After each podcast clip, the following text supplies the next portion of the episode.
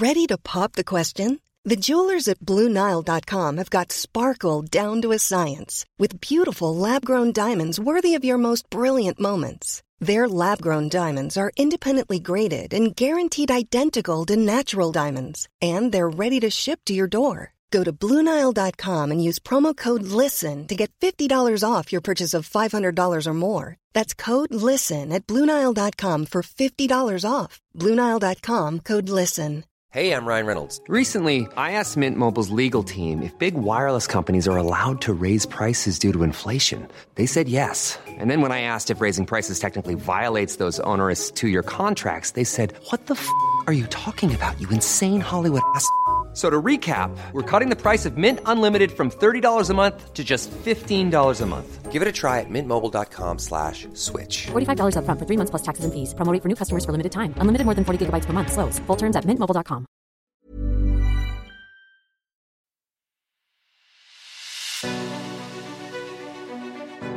It's The Ancients on History Hit. I'm Tristan Hughes, your host, and in today's podcast, where we've covered big topics in the past, we're going to continue to cover big topics going forwards, and today's no exception, because, as you'd have guessed from the title of this episode, we're talking all about the body of God, of Yahweh, of God from the Hebrew Bible because my guest today is Dr. Francesca Stavrakopoulou. Francesca, she's a brilliant academic and also she's a lovely person to chat to. She has recently written a new book called God and Anatomy, and that book is now in contention for the Wolfson History Prize. So we've got Francesca on the podcast today to explain all about her new book, and she explains how the ancient worshippers of Yahweh, of God from the Hebrew Bible, believed that God had a human body. He had this superhuman body. He had hands, he had legs, he had feet, he had footprints, he had a torso, he had hair, he had a face, and he also had genitalia. Francesca explains all in this podcast episode, and I really do hope you enjoy. It was wonderful to get her on the pod. And without further ado, to talk all about the body of God, here's Francesca.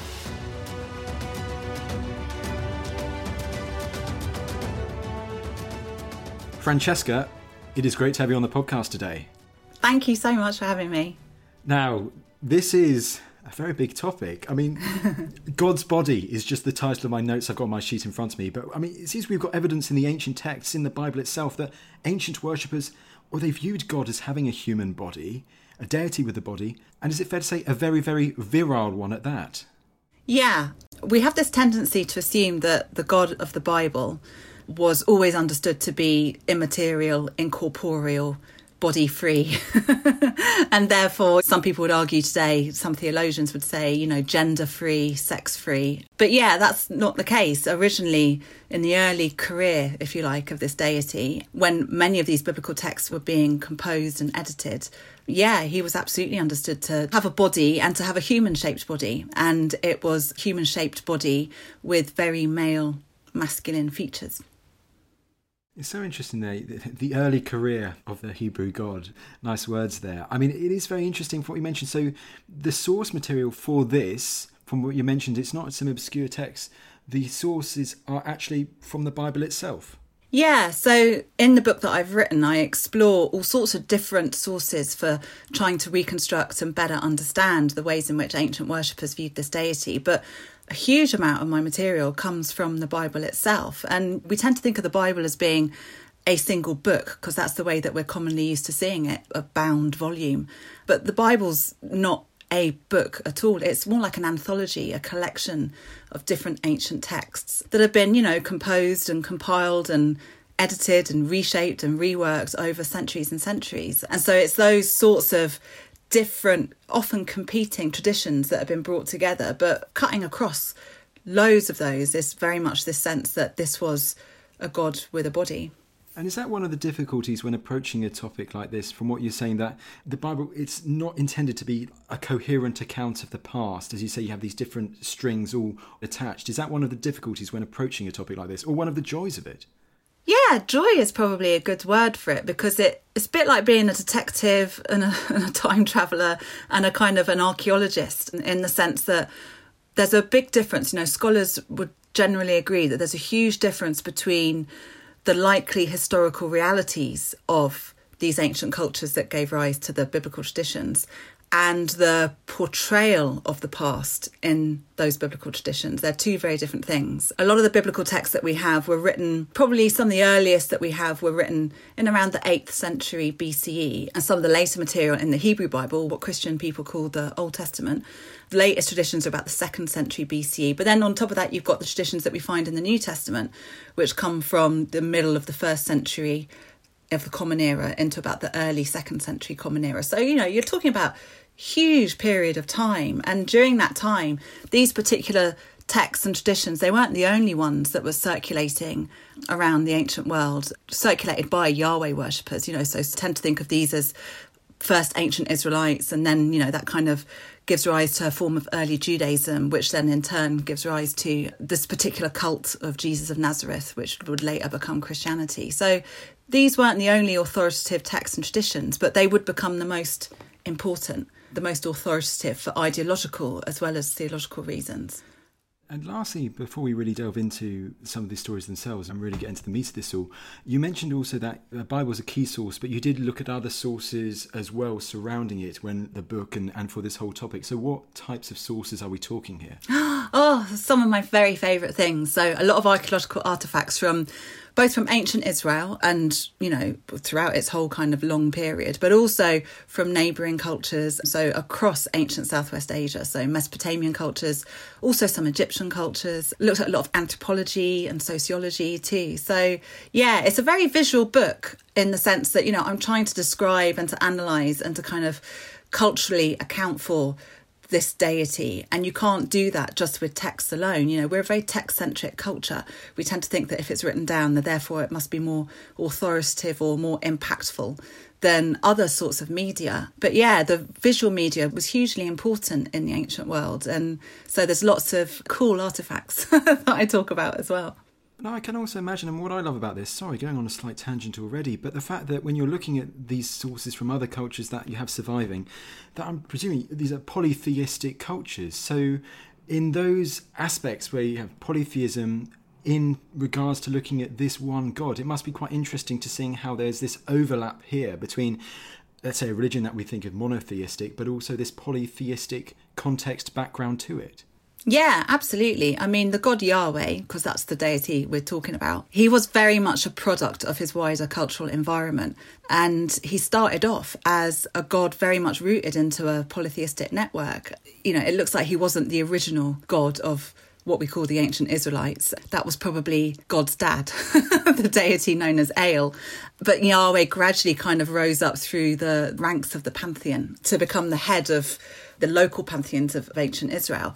But you know, even when he was like had become the top god, top dog, um, Yahweh worship was originally polytheistic. It was a very normative way of understanding these networks of deities. So, you know, he had a wife, the goddess Asherah.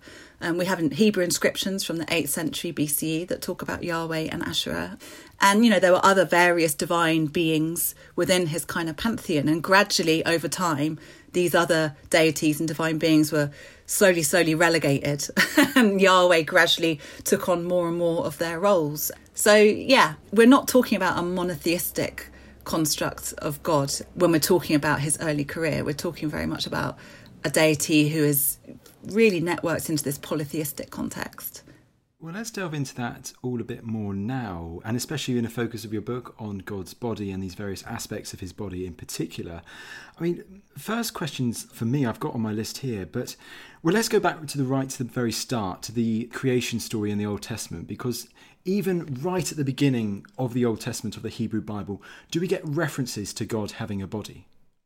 Yeah, and it's interesting, isn't it? Because we always think of like it's automatic to assume that the book of Genesis and the creation story in Genesis is like the beginning because it comes at the beginning of the Bible and it's about the beginnings of the world. But that's kind of relatively one of the later texts in the Hebrew Bible when it was written. It was written about probably 5th century BCE.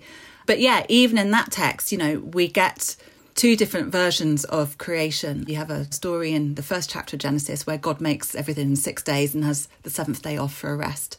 And then another version, which is the story about Adam and Eve. But in both of those versions, you get very much the sense that God has a body. In the Adam and Eve story, obviously, this is a God who shapes Adam from clay with his hands and fingers and who breathes, you know, blows into Adam's mouth and nose the breath of life. But in the first story, the whole idea about creating humans, God says, to the other members of his divine council, there's a lot of plural language that's used. He says, Let us make man or human in our image according to our likeness.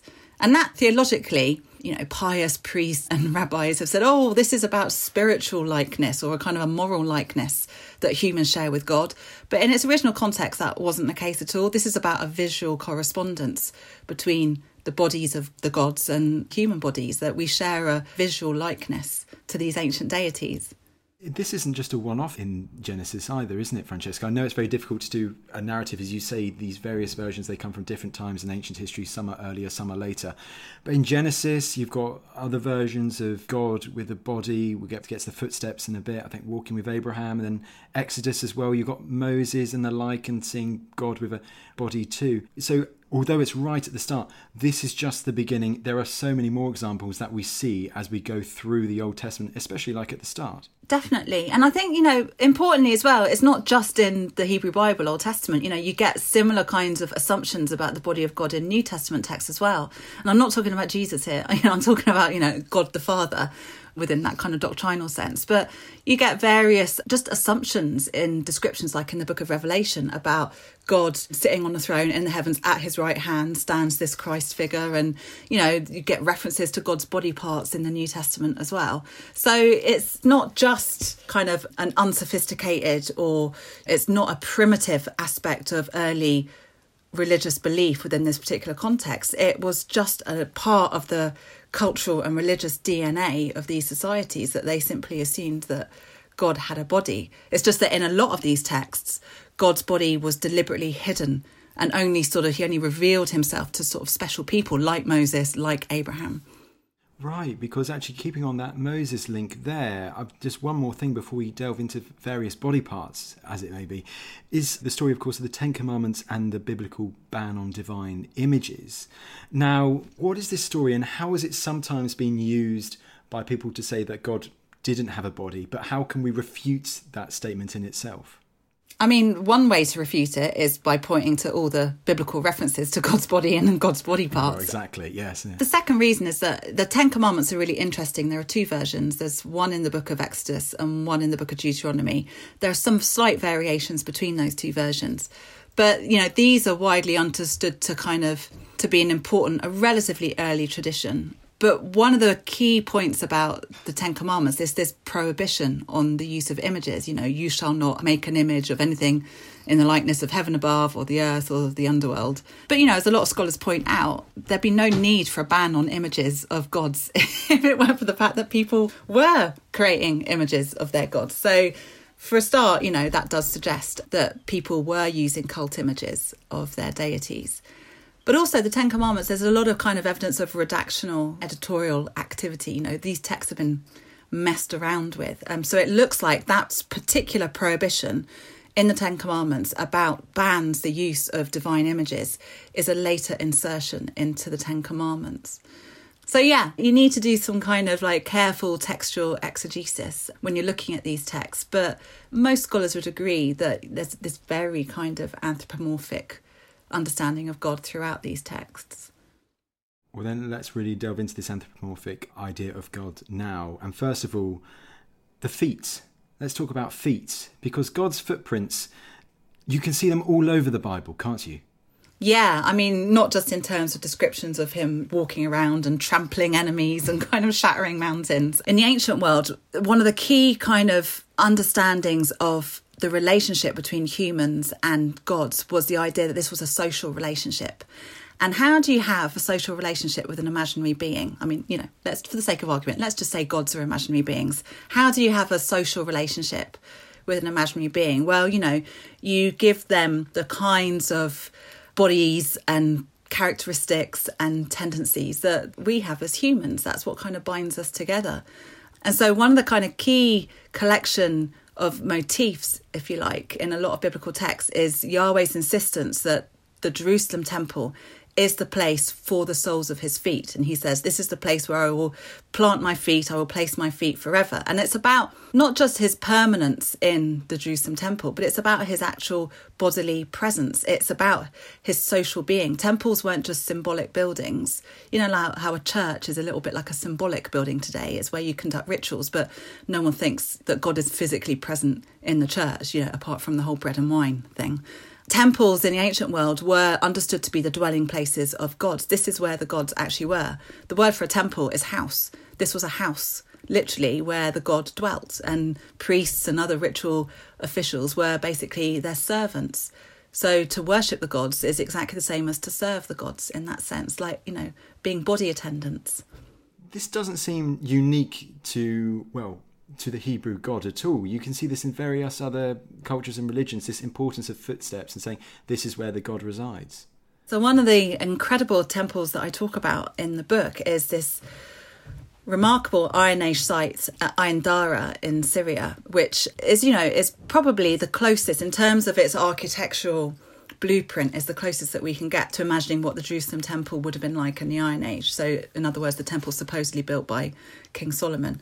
But in this temple in Ain Dara, you can see these huge footprints, divine footprints carved into the threshold of the temple. Each footprint is about a metre long, and you can see the feet neatly paired on the threshold of the temple at the entrance, and then the stride of one footprint, because there's a left footprint in the middle of the temple as the deity walks into the building, and then the right footprint is right at the very back of the temple in the Holy of Holies, so the most sacred inner sanctum of the deity. And it's about trying to materialize and monumentalize the notion that in this temple, that particular deity was present. They strode into this temple and took up residence in there. Temple itself was destroyed in ancient times, but then the remnants of it, where you could see these footprints, they were bombed in 2018 in a Turkish airstrike, which was devastating. So, not much of that temple remains now. I was lucky enough to visit it before it was bombed. But it was incredible just to put my own feet in the footprints of this deity. It was amazing. it's all so interesting in regards to the footprints and how important, symbolically important it is, and actually, say, being there, how much it can resonate even today.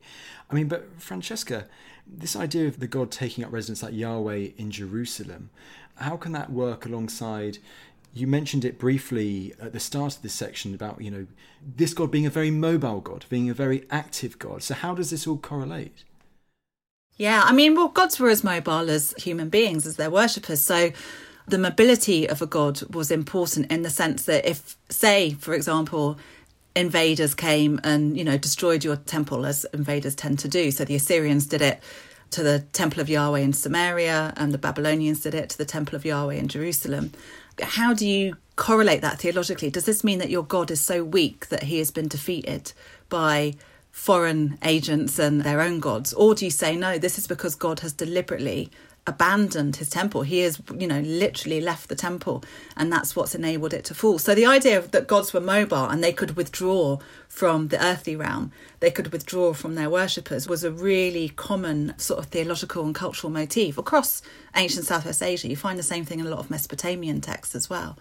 But it also meant that God could go for walks. So we've got biblical stories about God walking through, he has evening strolls in the Garden of Eden we have stories about him, you know, walking along the roads with Abraham when he's trying to decide whether he wants to destroy Sodom or not. So, yeah, he's a God who walks past Moses on the top of Mount Sinai.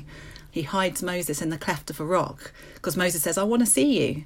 And Yahweh's like, mm, okay, but it's very dangerous to look at me in the face. So, you know, I'll let you see me, but you have to hide in this cleft of a rock. And then you have this description of God passing by.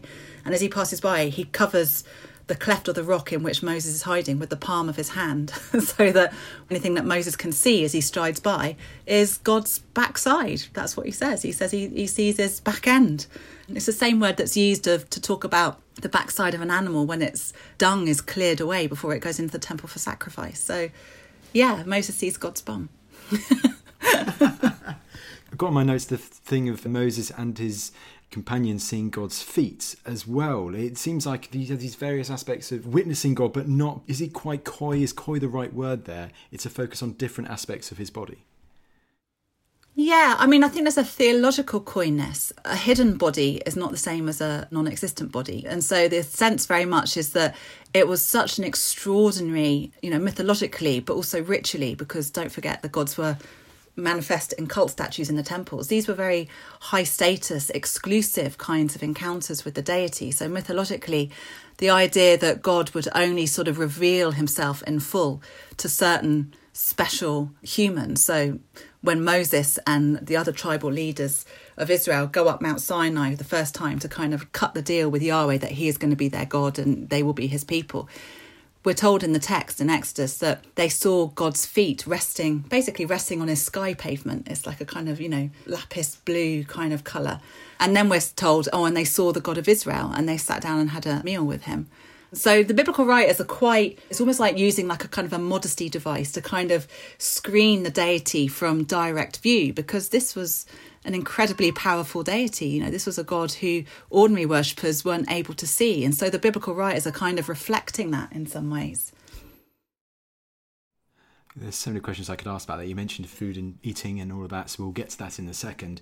I mean, I'd like to stay a bit more on feet for a bit longer because you mentioned how sometimes you see Yahweh is mentioned that he's walking with certain peoples, but in what other contexts, sometimes more ruthless contexts, does he sometimes use his feet?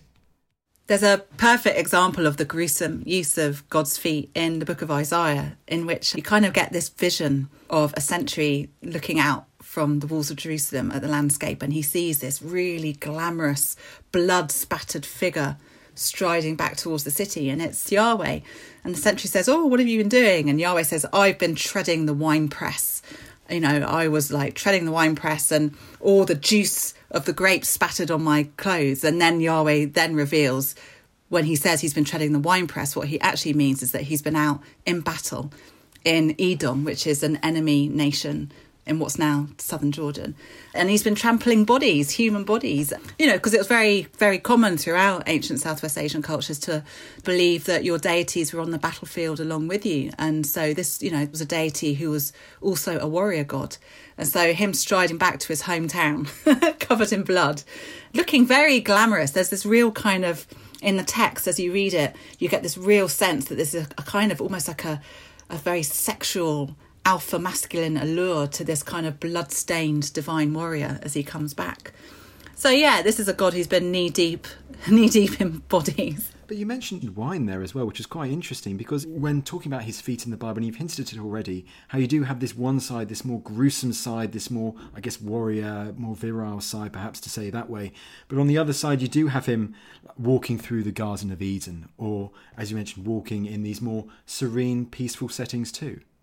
Yeah, and I mean, it's again very much in keeping with other mythological traditions more widely across ancient Southwest Asia. There's an idea that gods had their own social lives apart from the social lives that they had with their worshippers. So, within a polytheistic context in particular, you often find like stories of gods going for walks along the seashore in the hope of encountering some young goddess to have sex with. So, yeah, there are all sorts of reasons why gods would have their own kind of inner personal life as well. And, and, one of the things that you know Yahweh likes doing in the according to the Bible is obviously having these kind of daily strolls through the Garden of Eden. Um, he also likes making lists and writing books, and we find him singing and humming and whistling and laughing. So yeah, this is a, a God who's quite a rounded character in some ways in the Bible. And keeping on that, you mentioned the two words there, so I've got to ask about it. Did these early worshippers of Yahweh, did they believe that God had a sex life? I think they probably did. They certainly understood that he had a consort, the high goddess Asherah. She was known as Athirat in other societies, but Asherah is her Hebrew name. And, you know, even the biblical writers they're kind of looking back and writing at a point by which Asherah worship had fallen by the wayside for various complex reasons. So they, you know, are always telling off their readers, you know, you shall not have, you know, this cult object of Asherah next to the altar of Yahweh. You know, they talk about statues of Asherah in the Jerusalem temple alongside, you know, in Yahweh's own place. So we know that he had a consort, but there are allusions and indications that you know, he was capable of sexual relationships. There's some very disturbing material in the book of Ezekiel in which Yahweh's worshippers, whom he's punished by bringing in various foreign nations against them, they're kind of cast in the role of his wife, God's wife. And the story of their relationship is told that, you know, so Israel is personified as a young girl whom Yahweh first encounters when she's a baby. He then waits for her to reach puberty and then starts a sexual relationship with her. She's unfaithful to him when she's his wife by, you know, having relationships with other gods and forging alliances with other nations. And then God, as a result, you know, he has been cuckolded. He brings in these foreign lovers to punish her. Now, this is all an elaborate allegory in the book of Ezekiel, but it reflects nonetheless the idea that this was an anthropomorphic God who, you know, he was a divine husband and was easily imagined as being a sexually active deity. And I guess obvious to say, therefore, but I know you mentioned it, therefore, in the book as well, as we work our way up from feet, an anthropomorphic figure who also had genitalia, right? A penis. I mean, a lot of gods. in some ways, you know, a lot of very masculine, virile gods are often just assumed to be, oh, they were the warriors of the ancient world in the heavenly realm. And whereas goddesses were the fertility deities. But that's not the case at all. Fertility was understood to be a masculine attribute primarily. You know, this, these were the gods that were responsible for gifting or blessing the earthly realm with fertility, whether it was agricultural or animal or human fertility. And so, you know, if you're any kind of fertility god worth their salt, would have a decent penis, a good sized penis, and you know, and, and testicles filled with fertile semen.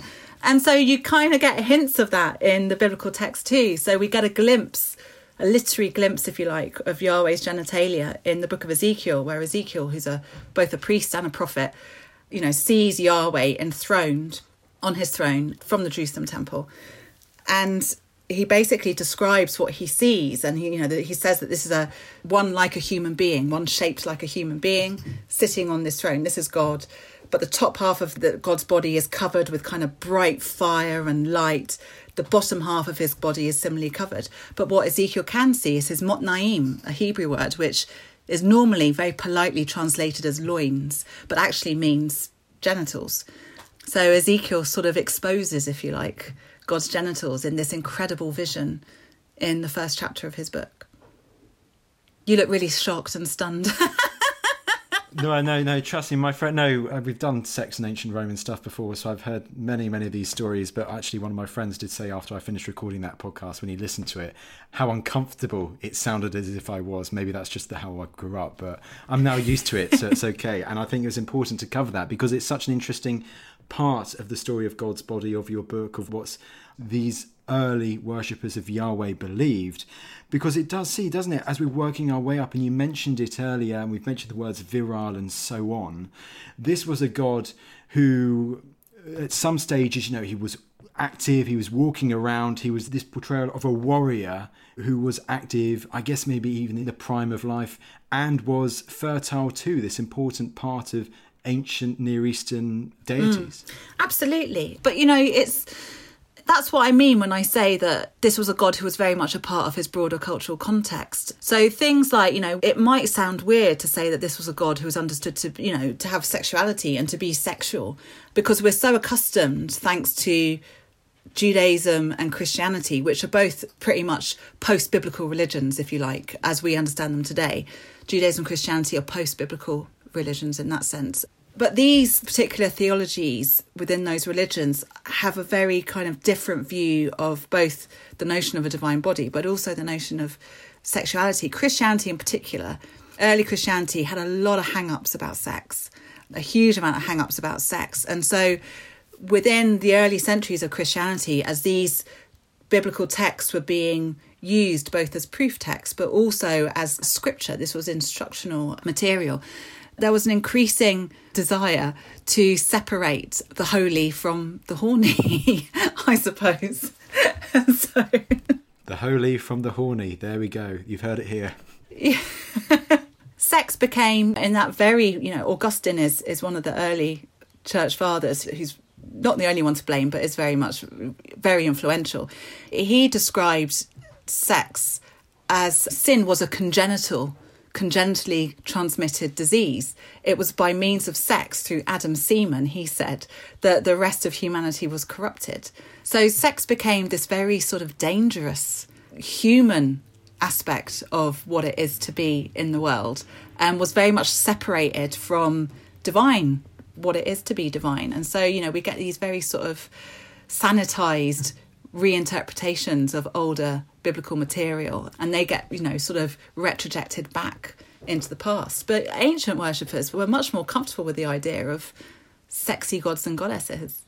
I think absolutely, and I think that's important to stress. We won't hang on this too long because otherwise it will become a betwixt the sheets podcast. but when you go to somewhere like Egypt and you look at the pharaonic depictions on the walls of the temples, and you see versions of Ammon like with erect penises because they were gods of fertility, and this was just part of how they envisaged it. So when you see that, and you can kind of apply that, I guess, to the early worshippers of Yahweh in that part of the world too, in a similar kind of mindset. So it's really interesting to delve into that and to hear about that here and now. I mean, it is interesting, and that this kind of virile young man portrayal that you have. I mean, one key story that I'd like to ask about here, because I thought this was really interesting, is if we go back to Genesis, is there this story of God wrestling, of God wrestling with a figure?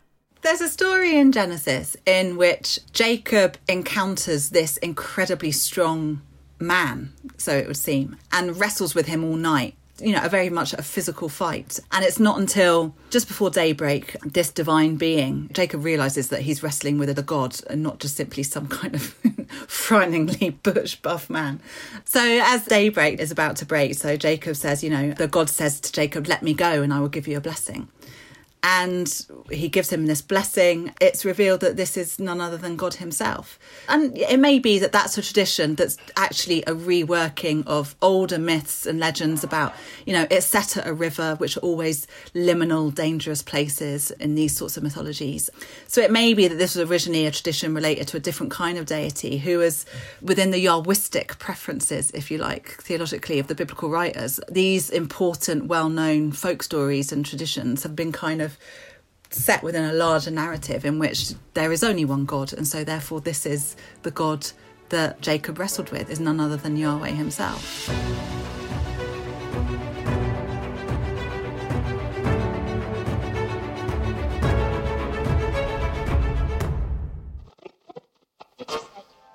Aeroplanes, spacesuits, condoms, coffee, plastic surgery, warships.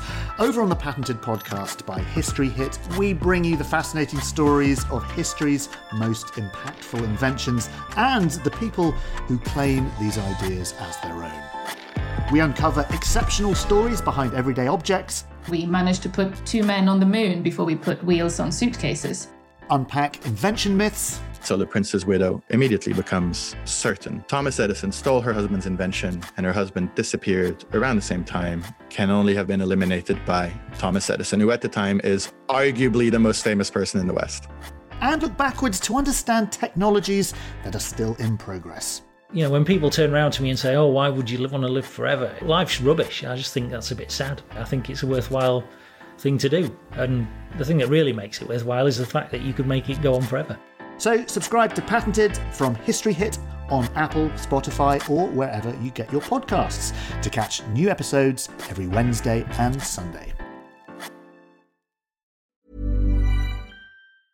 Jewelry isn't a gift you give just once, it's a way to remind your loved one of a beautiful moment every time they see it. Blue Nile can help you find the gift that says how you feel and says it beautifully with expert guidance and a wide assortment of jewelry of the highest quality at the best price. Go to BlueNile.com and experience the convenience of shopping Blue Nile, the original online jeweler since 1999. That's BlueNile.com to find the perfect jewelry gift for any occasion. BlueNile.com. Quality sleep is essential. That's why the Sleep Number Smart Bed is designed for your ever evolving sleep needs. Need a bed that's firmer or softer on either side? Helps you sleep at a comfortable temperature? Sleep Number Smart Beds let you individualize your comfort so you sleep better together. JD Power ranks Sleep Number number 1 in customer satisfaction with mattresses purchased in-store. And now, save 50% on the Sleep Number limited edition Smart Bed for a limited time. For JD Power 2023 award information, visit jdpower.com/awards. Only at a Sleep Number store or sleepnumber.com. Many of us have those stubborn pounds that seem impossible to lose, no matter how good we eat or how hard we work out. My solution is PlushCare. PlushCare is a leading telehealth provider with doctors who are there for you day and night to partner with you in your weight loss journey. They can prescribe FDA-approved weight loss medications like Wegovy and Zepbound for those who qualify. Plus, they accept most insurance plans. To get started, visit plushcare.com slash weight loss. That's plushcare.com slash weight loss.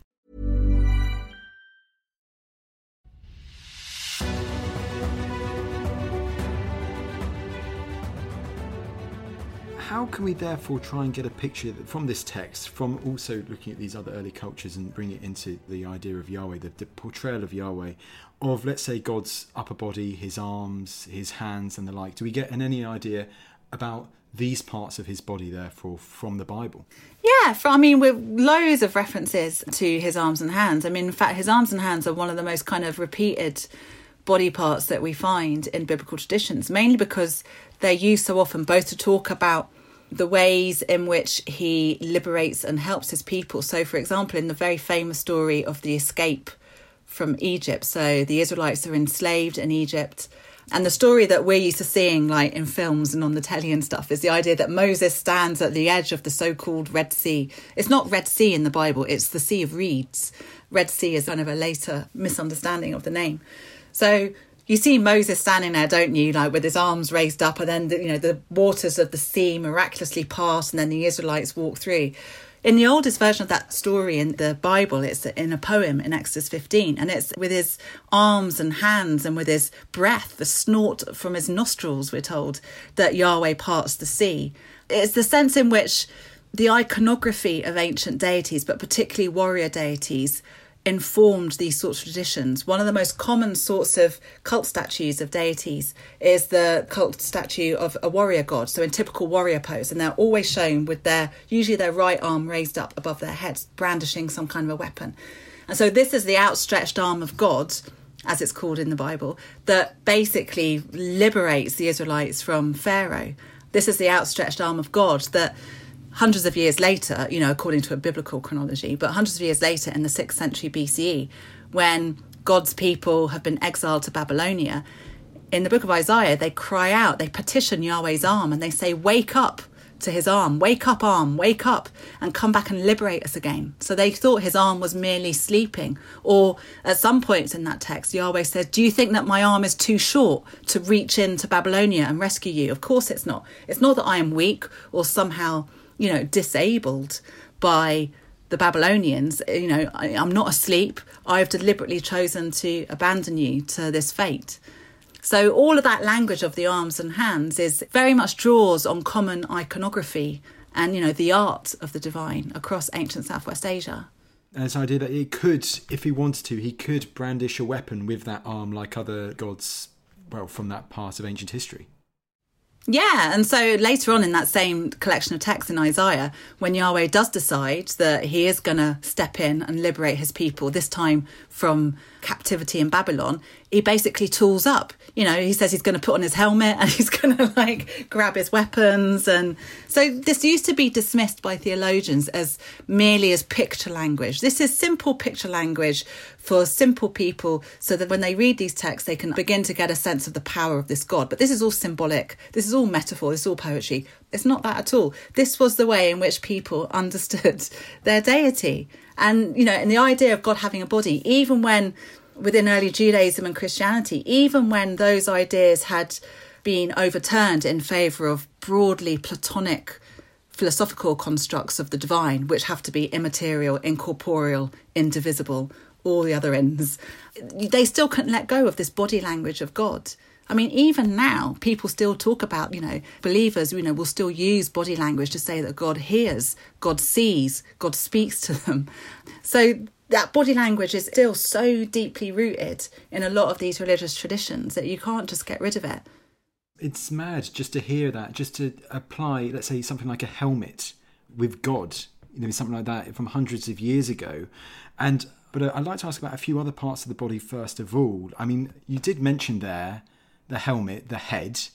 Now, I think the popular perception now might be from popular culture, I know I do, if you think of God, you sometimes think of an old bearded man, white hair flowing, or something like that.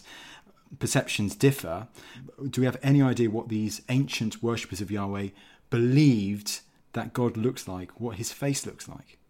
So sort of taking in sort of ancient visual culture so iconography and various archaeological artifacts alongside biblical references it looks like probably in his kind of as i said early career so say through the iron age he was probably understood to have this kind of bluey black hair a beautiful groomed beard and this kind of reddish tint to his skin. This was very common. Like deities almost gave off this Ready Brek glow. Am I showing my age if I say Ready Brek glow? I think I probably am. But they had this kind of this aura, this kind of light that came out of them. And red was very much a, the colour of virility there's a description in the Song of Songs, which is beautiful poetry in the Hebrew Bible, of most beautiful man. And when we read this description, it's actually a description of a statue in a temple. So if we were to look at that description, we would get the sense that this is probably what Yahweh was understood to look like. And it describes this, you know, this good looking, muscle bound deity who's kind of got this kind of black hair and this sweet oiled beard and it's perfumed and this kind of red ruddy skin. So this is probably how god was originally understood to be. But he you know gradually at the latest by the second century bce when the book of daniel was written god was understood to look quite different. He looked more like an aged scribe like a torah scribe he had white hair and a white beard now, it begs the question, therefore, do we know why, any idea why this great change happens? It's quite complicated. It's partly recycling ideas about the god El. So, as I said, originally Yahweh was one of a number of deities and he wasn't at the top of his local pantheon. The top of the local pantheon was the high god El. But, you know, we know from various other texts from the ancient Levant that he was understood to have a long grey or white beard that sat on his chest. And that whiteness wasn't a sign of degeneration. It was a sign of kind of seniority and wisdom because he was the oldest god in the cosmos. He's the top of the.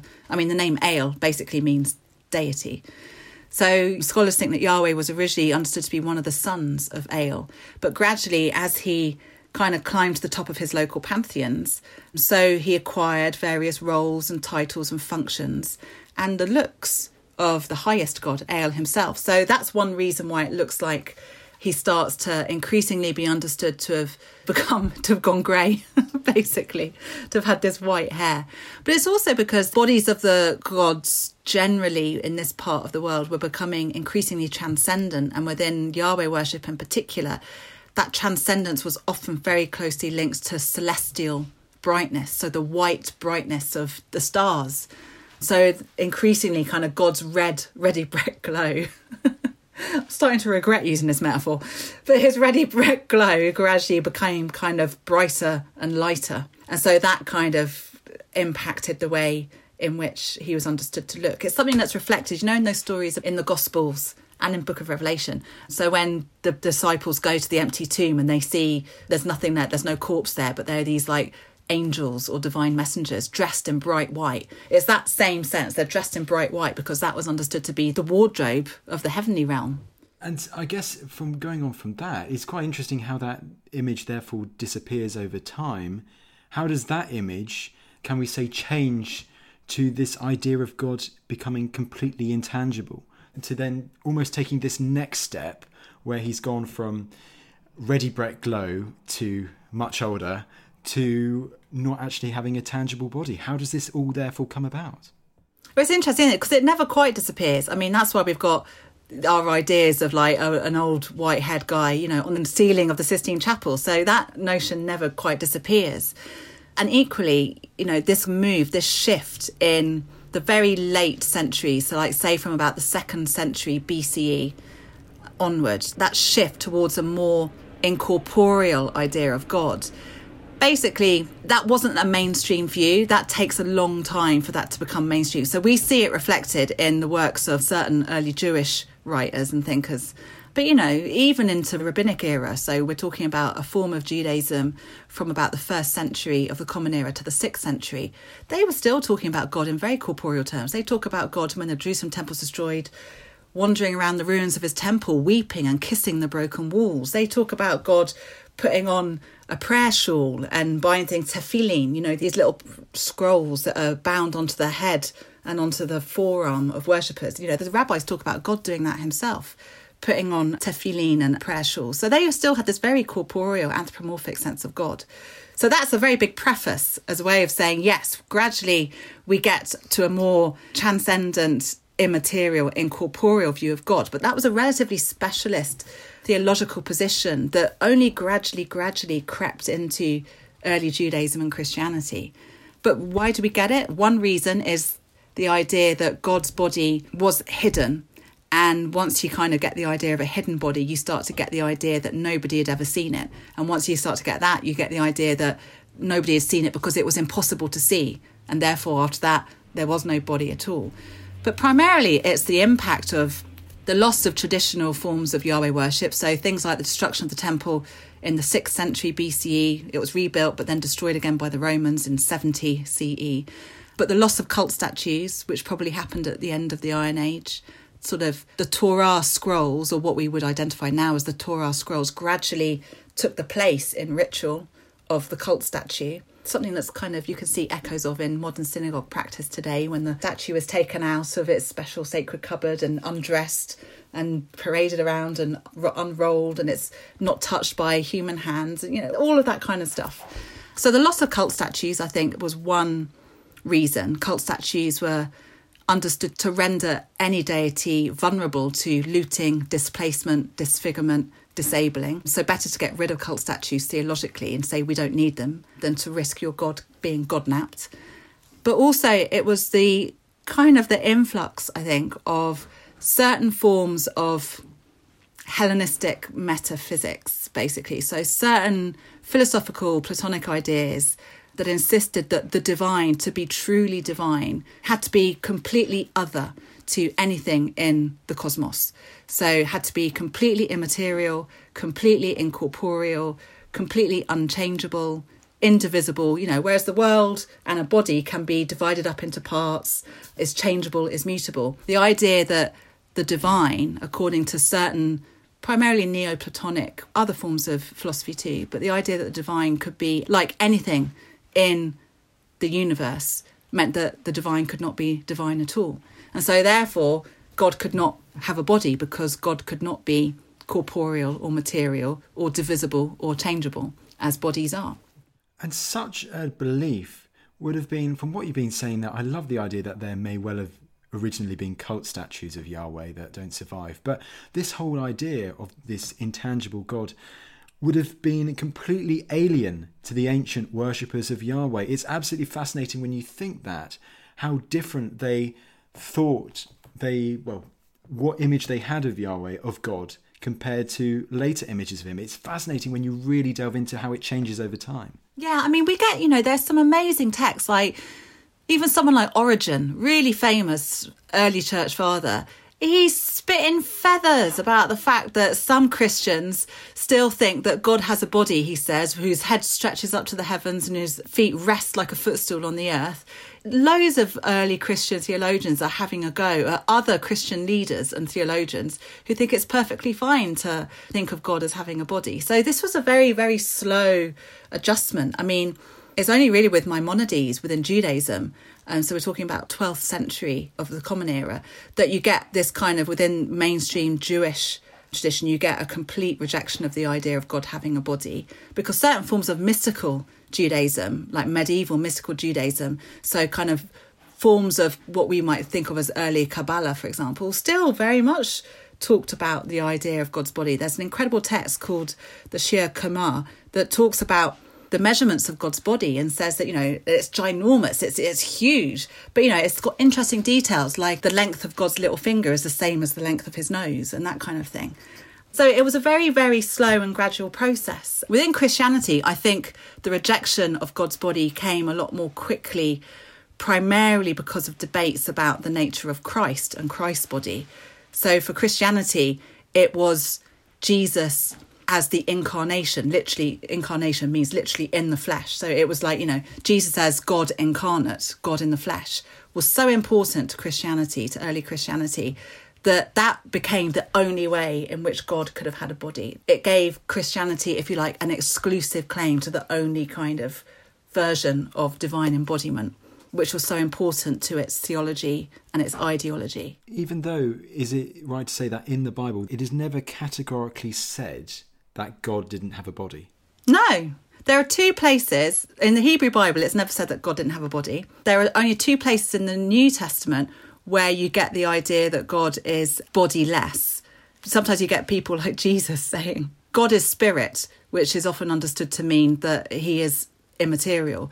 Within its first century, early second century context, this spirit was understood to be a material substance. You know, we think of it as being this kind of nothingness, but it was understood to be this kind of very refined, quite hot cosmic material. You get various New Testament characters, including Jesus, saying things like, No one has ever seen God where you think, whereas if you look in the Torah, you know, Jesus was meant to be a good Torah scholar in the sense that he's shown reading Torah in synagogues and stuff. But, you know, we're told that Moses went up Mount Sinai, not only saw God, but used to have face to face conversation with him. You know, the text, Yahweh says at one point, you know, I speak to Moses face to face or mouth to mouth as one would speak to a friend. So his body is never denied in that way. There's no sense in which somehow you have to deny the existence of God's body within these biblical texts.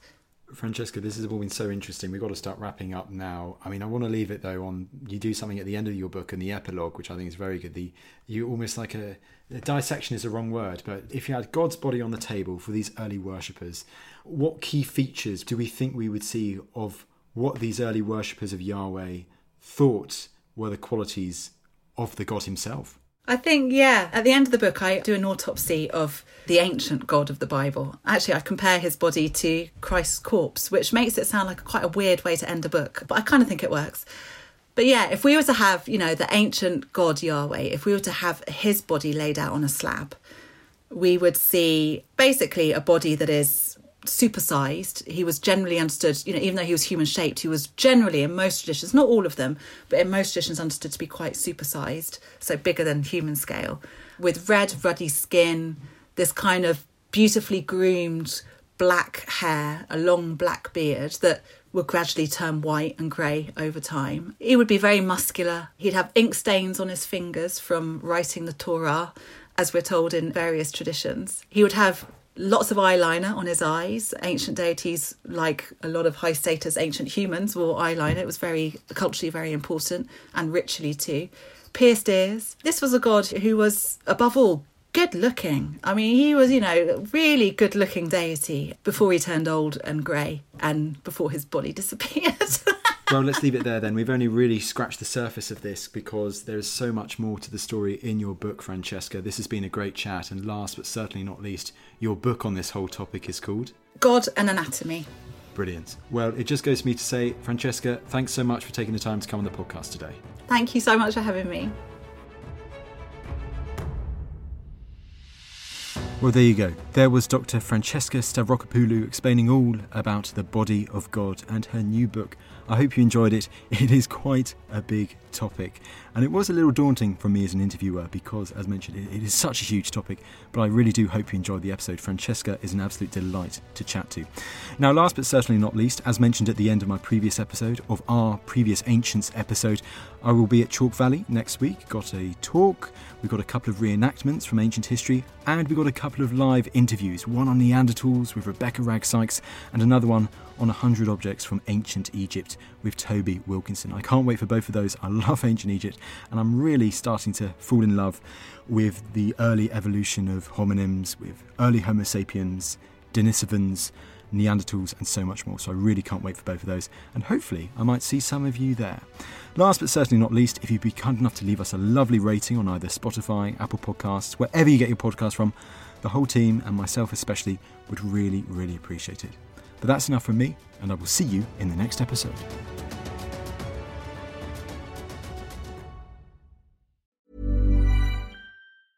Hey, it's Paige DeSorbo from Giggly Squad. High quality fashion without the price tag? Say hello to Quince. I'm snagging high end essentials like cozy cashmere sweaters, sleek leather jackets, fine jewelry, and so much more. With Quince being 50 to 80% less than similar brands and they partner with factories that prioritize safe ethical and responsible manufacturing i love that Luxury quality within reach. Go to quince.com slash style to get free shipping and 365 day returns on your next order. Quince.com slash style. Thank you for listening to this episode of The Ancients. Please follow this show wherever you get your podcasts. It really helps us and you'll be doing us a big favour. Don't forget, you can also listen to all of these podcasts ad-free and watch hundreds of documentaries when you subscribe at historyhit.com slash subscribe. As a special gift, you can also get your first three months for just £1 a month when you use code ANCIENTS at checkout.